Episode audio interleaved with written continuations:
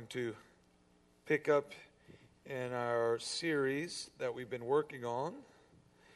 Um, I am going to slip out just as soon as I get finished this evening. My grandmother um, had a stent put in her heart this morning. And so they are watching her in ICU, and the only time I could get there to see her, it starts at 8:30 over in Nederland. So I'm going to get done and race right out. Please don't think I'm being mean or uh, uh, not wanting to talk with you. I just would like to see my grandmother today. Is that okay with everybody? Uh, keep her in your prayers if you would. She's doing well. Um, she's been obviously having some heart issues, but I think this is really going to help her and uh, get her back on track. Okay. Uh, Galatians chapter 3, verse 10. We've been fighting through with Paul this issue of the law versus faith uh, and these, these Jewish Christians who were trying to, to live both under the law and, uh, and by faith. And if you did not live under the law, then you couldn't receive salvation by faith. And they had this thing all mixed up. But Paul is going to really bring it home for us today. And we're going to work this issue out. Uh, I'm going to try to go, get all the way through verse 25 today. Uh, so we're going to try to cover a lot of verses here, but we're really going to work this issue of the law versus faith out. It's going to be really good because we're going to come to this issue. If the law can't save you, then my question becomes why the law? Is that a fair question? If the law is of no use to you to, to save you and get you on the path to God, then what is the purpose of the law? Why are there 633 laws of Moses and all these people are trying to keep them and we live our lives trying to keep them? You say, well, I don't keep all 633. Well, do you keep the top 10? You keep, how many of you try to keep the 10 commandments?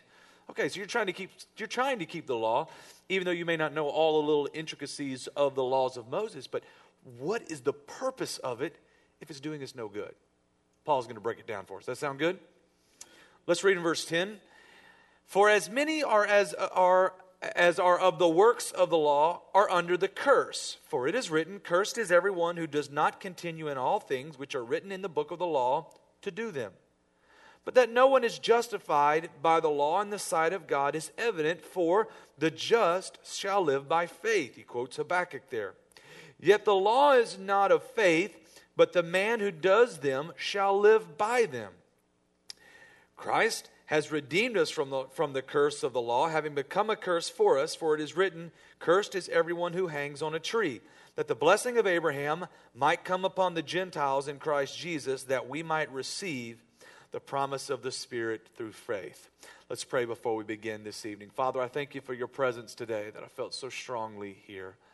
Thank you that you've chosen to be with us, that you've given us uh, that you tore the veil and gave us access to you, O God. Father, I pray you would open our hearts, our minds, and our spirits to hear from you, to be challenged by the power of your word, that we can dive in and see what you have to teach us tonight. I thank you for it in the name of Jesus, we pray. And everybody said, Amen. Amen. So Paul's going to identify in verse 10 here, right off the bat, his, his audience, who he's speaking to, and, and he's going to be very clear about it, and he's going to be, it's, it's a very broad brush. And here's what he says for as many as are of the works of the law are under the curse. For as many are as are of the works of the law are under the curse. So here's what he's saying. Anyone who thinks that their law performance can give them a standing before God, I'm talking to you. If that's the way you think, if that's you, then you need to know something. You are under a curse. If you're under the law, then you're under a curse. End of discussion. Here's what this is what Paul is saying. End of discussion. You're under the law, you're under a, a curse. The Jewish Christians of, that he's writing to here, they thought that the law was a path to blessing, but Paul tells you it's not a path to blessing, and not only is it not a path to blessing, but it's a path to being cursed. This shatters the thinking. For if you have lived your life where the law is the greatest thing in your world, it's all that you know, all that you've been taught. You've read it, studied it, prayed it three times a day, and now all of a sudden they're telling you not only will it not bless you, but it will curse you. Ooh. It's hard to see how this could be confusing when you read Psalm 119, verse 1, who says, Blessed are the undefiled in the way who walk in the law of the Lord. Or Psalm verse 1, uh, chapter 1, verse 1 and 2 said, Blessed is the man who walks not in the counsel of the ungodly, nor stands in the path of sinners, nor sits in the seat of the scornful, but his delight is in the law of the Lord. And in his law he meditates day and night. When you, when you hear the Bible talking about the law of God, it's easy to get confused how, how Paul is suddenly saying, if you're under the law and, and you're putting all your stock in the law, that you're now going to be cursed. This can be very confusing. Excuse me. So the question then is how does the law bring blessing or how does the law bring curses? How does we work this thing out? Well, the term law or the law, when you read in the Bible, specifically the Old Testament, it has two senses, or basically two meanings, what it's referring to. The first is referring to the law of Moses with all of its commands, which a man must obey to be approved by God. That's the first way. Sometimes when the Bible says refers to the law of God, that's what it's referring to. Other times, when the Bible refers to the law of God or the laws of God, it's referring to God's word in a very general sense. So, for instance, uh, and this happens many times. Actually, most of the time in the Old Testament, when he's when the Bible talks about the laws of God, he's referring in a general sense to God's word.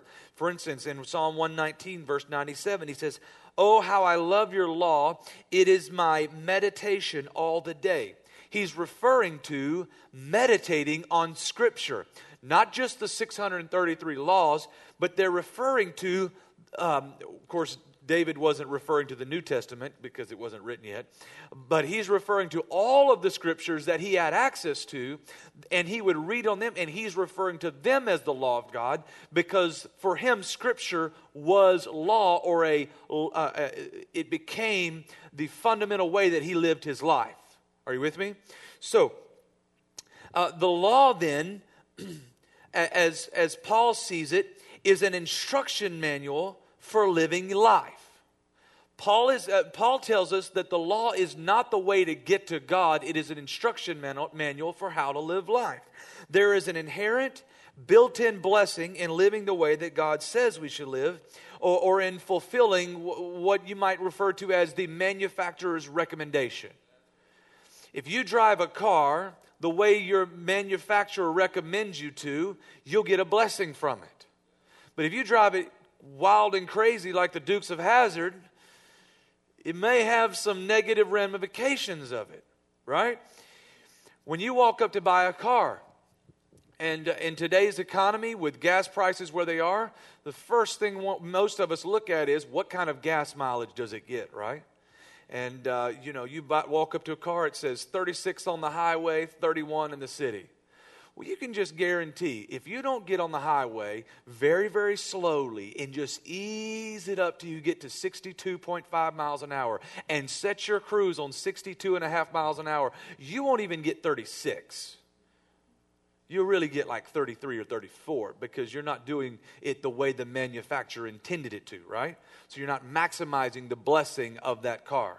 Do y'all know what I'm talking about? Know anything about cars? Okay. All right. So here's the point you can follow the law and be blessed, but still not receive eternal life, thus receiving the curse.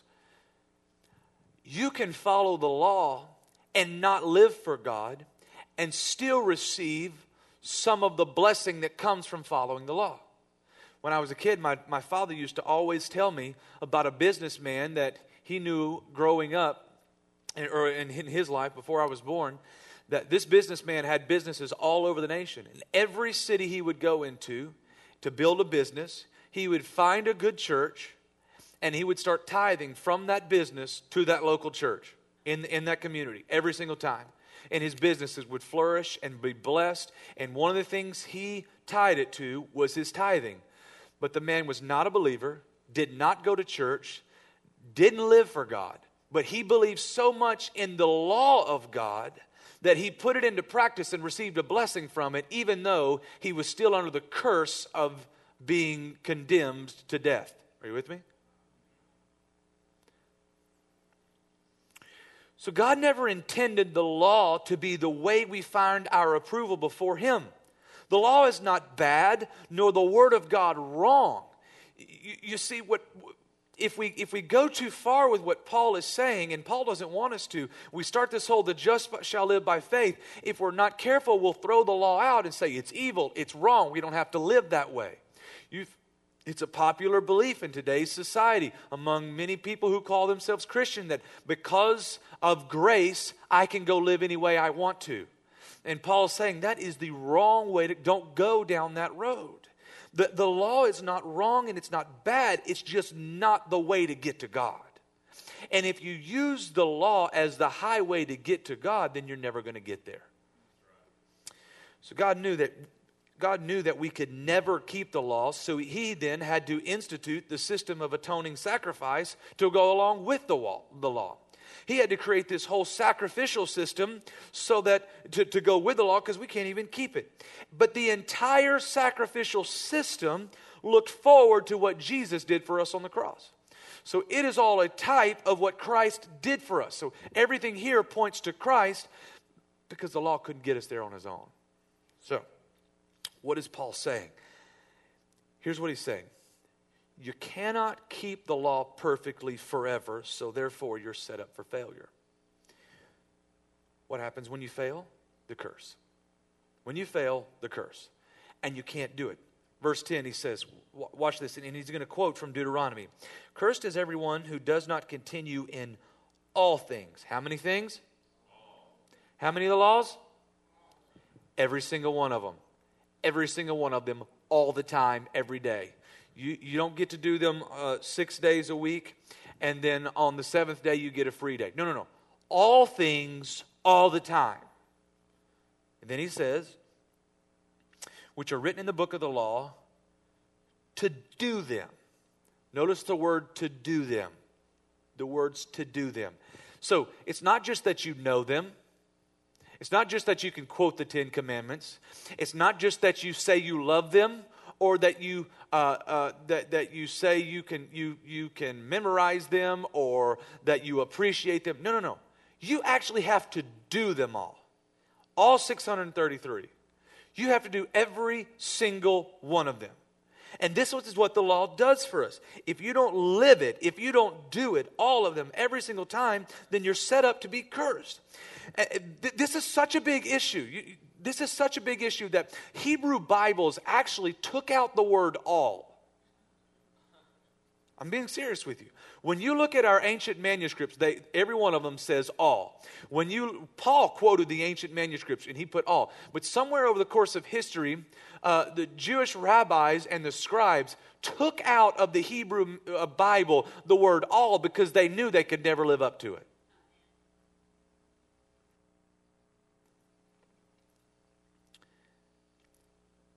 If we're, if we're under the law, we're set up for failure. Because number one, you can't do it all, all the time. And number two, even if you could, it wouldn't help because it's not designed to get you into right standing before God. So even if you could do it all, it wouldn't help. Verse 13. Let's get to some good news. You want some good news? Here it is. Verse 13. Christ has redeemed us. Thank you, Jesus. He redeemed us. Now, redeemed in, in Paul's writing, he uses a couple of different Greek words for the word redeemed. You've probably heard me talk about one of my favorite Greek words in all of Scripture is the word apolutrosis. Uh, and it's the process of a, uh, a wealthy benefactor buying back a slaved person in order to give them their freedom. How many of you have heard me talk about that before? Man, just the, the, the, the, the picture that that paints for me in my life is astounding. This is a different word. This is the word, I mean, I'm trying to say it for you, exa, exagorazo. Exagorazo. We translate it as redeemed. It's similar to the other word, but it's a little bit different. This word is a war term. In ancient wars, and Paul is referring to here, when you would go in uh, and conquer a land, you would take with you captives. Remember Daniel Remember Shadrach, Meshach, and Abednego? They were all captives. He took them captive, and, uh, and the king took them back. So here's what would happen the victor would take uh, captives. Poor people would be sold into slavery. We're just going to take you and sell you into slavery. We're going to make money off of you.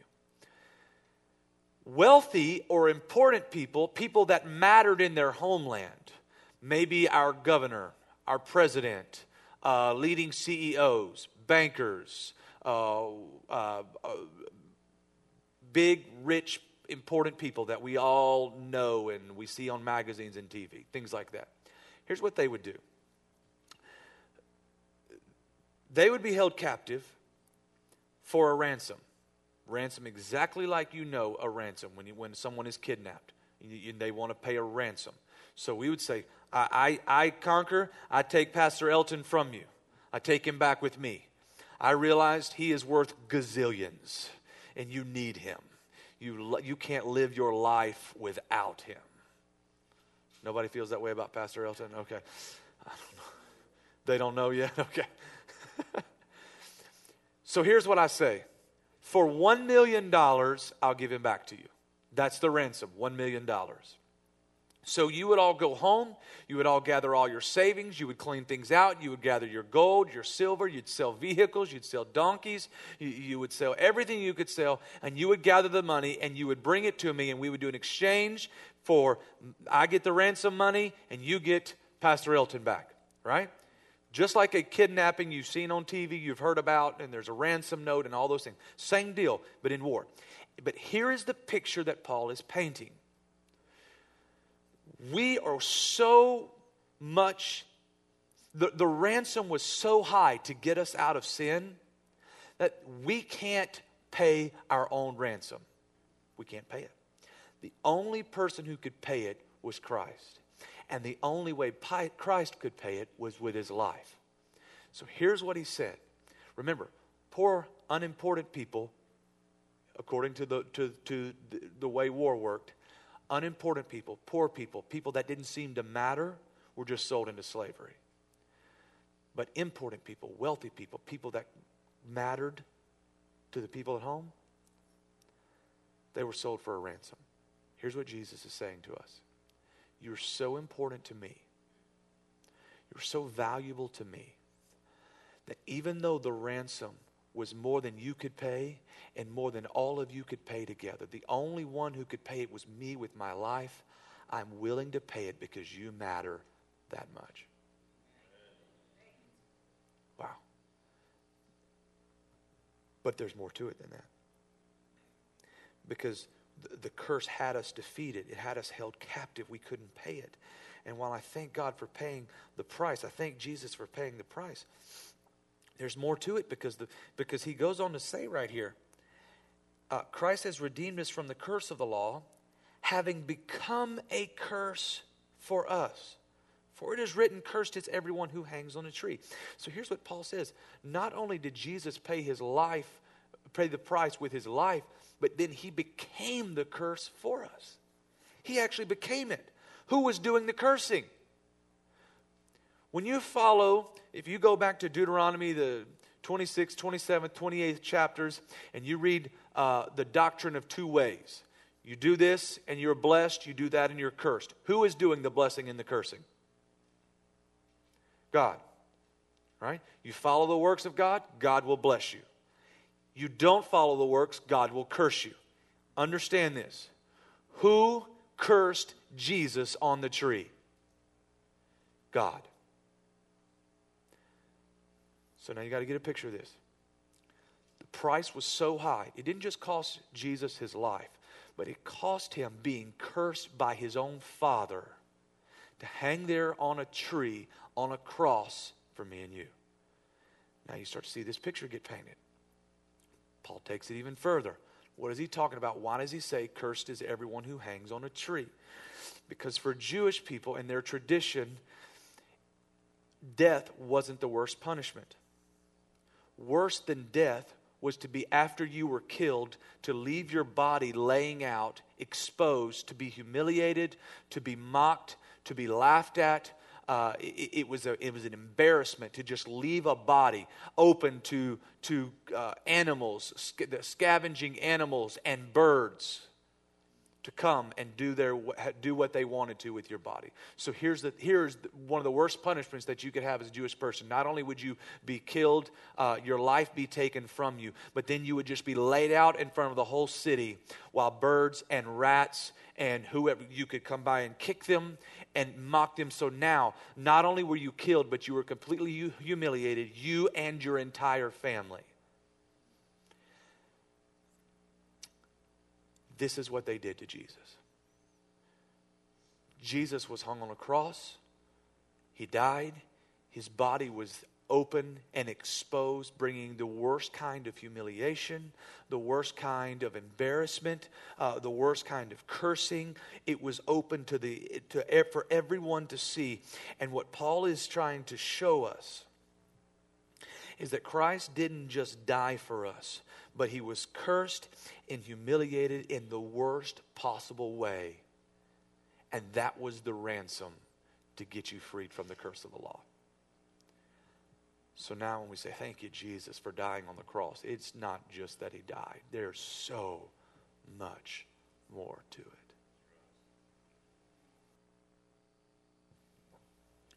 Verse 14 Why did he do it? Verse 14, that the blessing of Abraham might come upon the Gentiles in Christ Jesus, that we might receive the promise of the Spirit through faith. Notice here, the promise is not earned, it is received. This is the core of what Paul is teaching. You can't earn it, you just got to receive it. You just got to call on Jesus. You just got to ask Him. The good news is you can't earn it, but you don't have to. All you got to do is ask. Everybody take a deep breath. Verse 15, because it's about to get even better now. Are you ready for this? Paul has a way of taking you down to the bottom. But the good news about Paul is he usually brings us back out. Verse 15 Brethren, I speak in the manner of men, though it is only uh, a man's covenant, yet, yet if it is confirmed, no one annuls or adds to it. Verse 16 Now to Abraham and his seed, were the promises made. He does not say, and to seeds, as of many, but as of one. He's quoting, and to your seed, Genesis 22 18, who is Christ. And this I say, that the law, which was 430 years later, cannot annul the covenant that was confirmed before by God in Christ, that it should make the promise of no effect. For if the inheritance is of the law, it is no longer of promise, but God gave it to Abraham by promise.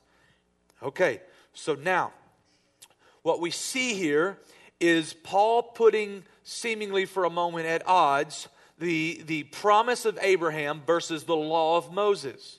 And they seem to be at odds for just a moment because the law of Moses says you have to do it this way. The promise of Abraham said uh, that Abraham believed, thus it was accounted to him as righteousness. So, so these two things are at odd. Abraham came first, Moses came second. Here's what he's saying. First of all, verse 15, he says, I'm, I'm talking about a covenant with God, but even if you were just talking about man's covenant, here's the principle that applies whichever one comes first, you can't change it by just because you made a new covenant. Notice he says here in verse 16. Uh, verse, yeah, verse 16. Uh, now to Abraham and his seed. Notice that seed is capitalized because it's referring to Jesus. He's not referring to just everyone, he's referring specifically to, to Jesus and what would be uh, brought all together in fullness or in completion in Jesus, in his seed. So here's this principle uh, the singular seed, and not plural, refers to Christ. It, it's capitalized and it's, it's referring to Jesus, and here's what he's saying In Abraham, uh, or, or, or God's covenant with Abraham in Jesus is then unchanging, and you can't overshadow it with another law, with another covenant. This covenant was not only made to Abraham, but also to Jesus, the Messiah, and it can't and won't change. The good news, and we won't have time to get here today, but if you go down to verse 26, he says, For you are all sons of God through faith in Christ Jesus. Verse 29, and if you are Christ, then you are Abraham's seed and, heirs according to the promise. So here's what he's saying. He, he, he applies this principle to Jesus, but because we are of Christ and we are sons of God, then we too are Abraham's seed. So everything he's about to say about Jesus, you get because you're a son of God. Are you with me? All right. The importance of what he's saying. God's covenant, covenant to Abraham and to us cannot be overruled by a covenant God later established with Israel at Sinai. So, one covenant came before the other. The one that came first is the one that matters to you and me. It's the most important for you and me. Does the second one matter? Absolutely. We're going to talk about that in a minute. But the, it's the most important one, the one that carries the, the weight for salvation, is the covenant with Abraham. It's the covenant of faith, it's the covenant of believing. And it's the one that allows the blessing of Abraham uh, to come on us. So here's what he's saying you go by Abraham's standard. Moses' law cannot cancel out the blessings and the promises of Abraham. So, therefore, everything that Moses gave us was for a different purpose than the covenant that was with Abraham. So, they're not against each other, they work in conjunction with one another to help us to, to help us get to Jesus who fulfilled all of them. So there so what seems to be at odds the Galatians had them at odds. Galatians had this stuff with Abraham and this stuff with Moses at odds with one another. And, and, what Jesus was teaching and what Paul was teaching, they seem to have them all at odds. But Paul is saying they're not all, they're not at odds at all. They work in conjunction. Moses, the, the laws that we got at Sinai, the Ten Commandments and all the other ones, they can't cancel out Abraham. Nod your head at me if you've got this. This is important. This is a big deal here because he's breaking it down and is showing us they're not at odds, they work together. He's saying, listen, you quote Moses, I quote Abraham. You quote what you think is the foundation, but I'm going back 430 years or however many years it was before that. So I'll go even further down and get to the truth. Watch what he says in verse 18. Verse, yeah, verse 18. Watch this. For if the inheritance is of the law, it is no longer of promise. But God gave it to Abraham by promise. I want you to notice one word there, gave. The word gave here is translated from the Greek word uh, charizomai. Charizomai. The root word of charizomai is the word charis. You may have heard of this word before. Any, any Greek translators in here know what the Greek word charis means? No Bible scholars? It means grace. Okay?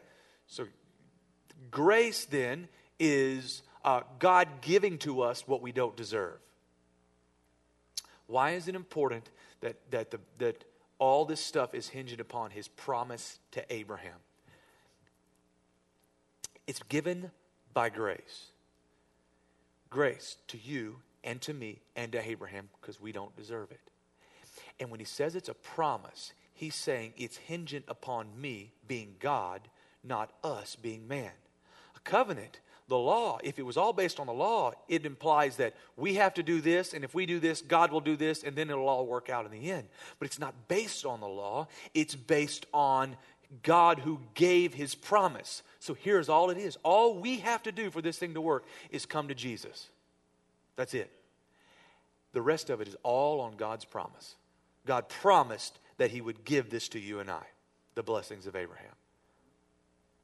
He gave it freely, just like grace. He gave it even though we don't deserve it. Didn't deserve it, don't deserve it, will never deserve it. And yet, he gave it freely. Then it's the, the, the, the tense, it's, it's the perfect tense, what's called perfect tense in Greek, which means that it's permanent. You just keep coming to Jesus. Nothing can, t- nothing can steal it away from you. Nothing can steal the promise. Nothing can steal salvation from you. Nothing can, oh, oh you just got to give it to Jesus. Just keep coming to Jesus. The world tries to come at you, you seem to follow it. Just come, just turn back to Jesus. Wherever you are, turn back to Jesus. He's right there, waiting. The promise is waiting on you. It's permanent. So it was given out of the grace and the goodness of God, and nothing, including the law of Moses, as great as it was and as great as it is, can change that. So that leads us to the most important question that we're going to try to answer today. What in the world then is the purpose of the law? if it can't get us to God, it can't save us, why mess with it? Why mess with it? Is that a fair question? Clearly it was because Paul asks it in verse 19. He says, What purpose then does the law serve? It was added because of transgressions till the seed should come to whom the promise was made, and it was appointed through angels by the hand of a mediator. Now, a mediator does not mediate for one only, but God is one. Is the law then against the promises of God? Certainly not. For if there had been a law given which would have given life, truly righteousness would have been by the law. But the scripture has confined all under sin that the promise of faith in Jesus Christ might be given to those who believe. But before faith came, we were kept under guard by the law, kept for the faith which would afterward be revealed. Therefore, the law was our tutor to bring us to Christ, that we might be justified by faith. But after, after faith has come, we are no longer under a tutor. What in the world is the law for? What purpose then does the law serve? Notice he says, it was added. Go back to verse 19. It was added because of transgressions. I can assure you of one thing he's not talking about Jesus' transgressions, he's talking about our transgressions. He's talking about the transgression of the Israelites. It was the law came because we sin. The law came because we mess up. The law came because in Genesis chapter 6, God was so upset with the sin and the wickedness in the world, he, he vowed to destroy it, and then it got right back into sin again, but he had already vowed he wouldn't do it again, so he couldn't, he couldn't destroy us. So what did he do? He gave us the law. so, okay, all right. God had had to give us uh, the part of the reason the law was given was to restrain their transgression of men through clearly revealing god's holy standard so the law then reflects god god's character his nature and and, uh, and it's his holy standard for living. So suddenly when you uh, think about this if you don't know what if there are no laws in america you can do whatever you want, and you would never know if you were doing the right thing or the wrong thing. Right? You could drive 120 miles an hour or 30 miles an hour down the highway. Police officer pulls you over and says you were speeding. You say, What do you mean I was speeding? There's no speed limit, right? But as soon as they put that 65 mile an hour speed limit on there, it sets this framework. Okay, that means I can go 71 without getting a ticket. you know you think that way. How fast can I go? How much can I push this limit without? Here's the deal the, the law of Moses put into writing, put into our life what the holy standards of God were, so then it exposes when we're sinning. Are you with me? Now, if you're if you're doing something that's not in accordance with the law of Moses, now you know that you're sinning. If you are in the middle of adultery, you know you're sinning because the law says, I shall, you shall not covet your neighbor's wife, right? If you are stealing, if you are trying to rob Wells Fargo Bank, you know you're sinning because the Bible says you shall not steal, right? So the law then uh, reveals God's standards uh, and, and he had to do this so that we wouldn't destroy ourselves before the Messiah came because we were headed for destruction. Second reason is the law excites man's innate rebellion through revealing a standard, showing us more clearly our need for salvation in Jesus. Here's the deal you know this probably about your kids or your teenagers. The moment you give them a rule, you know that they're planning a way to break it. What's the old saying? Rules were meant to be broken there is innate in us, right or wrong, uh, some of it's strong, some of it's not, that we break rules. In this process, God is revealing our need for a Savior. So now, when you break those rules, you know I need a Savior. Are you with me? So there, the law is for a reason. It's just not to save us. The law can't save you. Let's keep moving forward. Till the seed, notice it's capitalized again. Who's it referring to? Are you guys learning anything tonight? Till the seed should come to whom the promise was made. So, as the law was meant to prepare us for the work of the Messiah, it was given till Jesus should come. The law was meant to prepare us, it was meant to get us ready, it was meant to hold us until the Messiah could come and save us. The, the law of Moses isn't revoked when Jesus came, though. In Matthew chapter 5, verse 17, Jesus makes the statement that he came to fulfill the law, not to destroy it. So the law was helping us, keeping us, preparing us for the Savior to come. But once he came, he didn't come to destroy the law. We still need the law. So now, we still have the promise of Abraham. We still have the just shall live by faith. But that doesn't mean we do away with the law. We still need the law. It's just that the law of Moses is no longer the, the way of approaching God. Verse 21 Is the law then against the promises of God? Certainly not. For if there had been a law given uh, which could have given life, truly righteousness would have been by the law.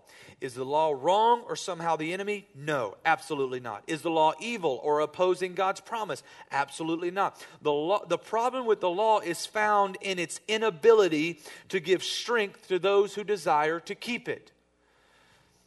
What if you went to work every day and all you were ever told was how bad of a job you do? Everything that you do wrong. You're wrong on this, you are wrong on that, you're terrible. What's wrong with you? You're, have you, uh, my, my, my grandpa says, Is your mind weak? And all you're told is what you do wrong and what you do wrong and what you do wrong, and you never get told what you do right. All you get told is how bad you are and how wrong you are. Would that motivate you?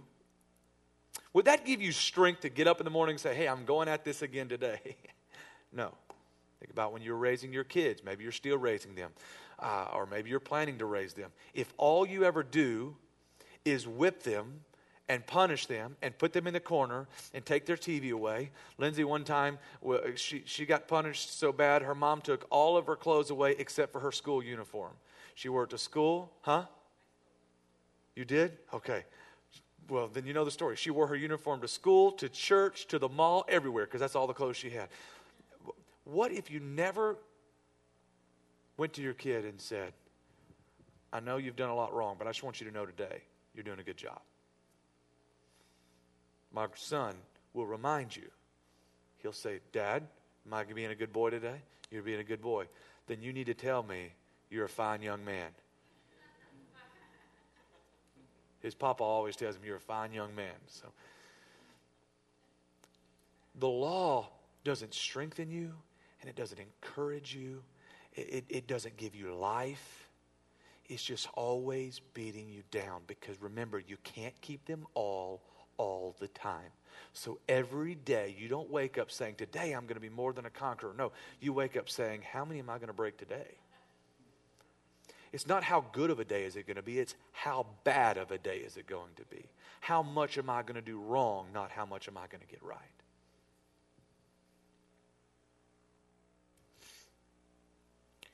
The law could have given life, then it would have brought righteousness. But the law brings no life. It simply states the command and tells us to keep it and tells us the consequences if we break it, and that's it. But don't under, underestimate the law. Verse 22. Uh, but the scripture has confined all under sin that the promises the promise by faith in Jesus Christ might be given to those who believe. Notice confined. This word confined refers to a prison. So the scripture, the laws then, imprison us. They, they put us in prison. Now, first of all, this is, this is a bad thing because the law can't get you out of the prison.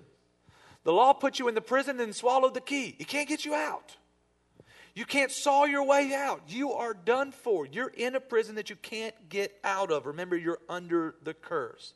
Only faith can get you out of the prison. The law can show us clearly our problem and God's standards, but it cannot give us the freedom to get us out. Only Jesus can. So then we turn in verse 23. But before faith came, we were kept under guard by the law. That sounds the same as confined, except it's totally different. This talks about the good part of what the law did. Yes, the law put you in a gate that you can't get out of, it put you in prison, but it also kept you under guard. This refers to what we might call protective custody. So the law is protecting us. What does he say? Kept for the faith which would afterwards be revealed. What is, he refer- what is he referring to? Protective custody. It protects us by showing us God's heart. That's what the law does. It protects you by showing you the heart of God. It protects us by showing us the best way to live. It protects us by showing uh, what, we, what should be approved and disapproved among men. It protects us, among many other ways, by providing a foundation for civil law. Almost every single of the greatest um, constitutions that have lasted and produced uh, healthy uh, civilizations over the last several thousand years have been based in one way or another off of the Ten Commandments. Our Constitution, you can say we're not a Christian nation, well, whatever. It's based off of, in great degree, the Ten Commandments and the other laws of God how to treat people. So this so it's good for us. It protects us in that way. It keeps us, but it also does other things. It prepares us uh, to come to Jesus by the way it reveals God's character and the way it exposes our sin. It positions us for, to recognize that we need a Savior. You're in a prison. All you have to do to get out of the prison is this you say to Jesus, I recognize that I'm a sinner and I can't get out of this prison on my own. Please save me. That's all it takes to get out.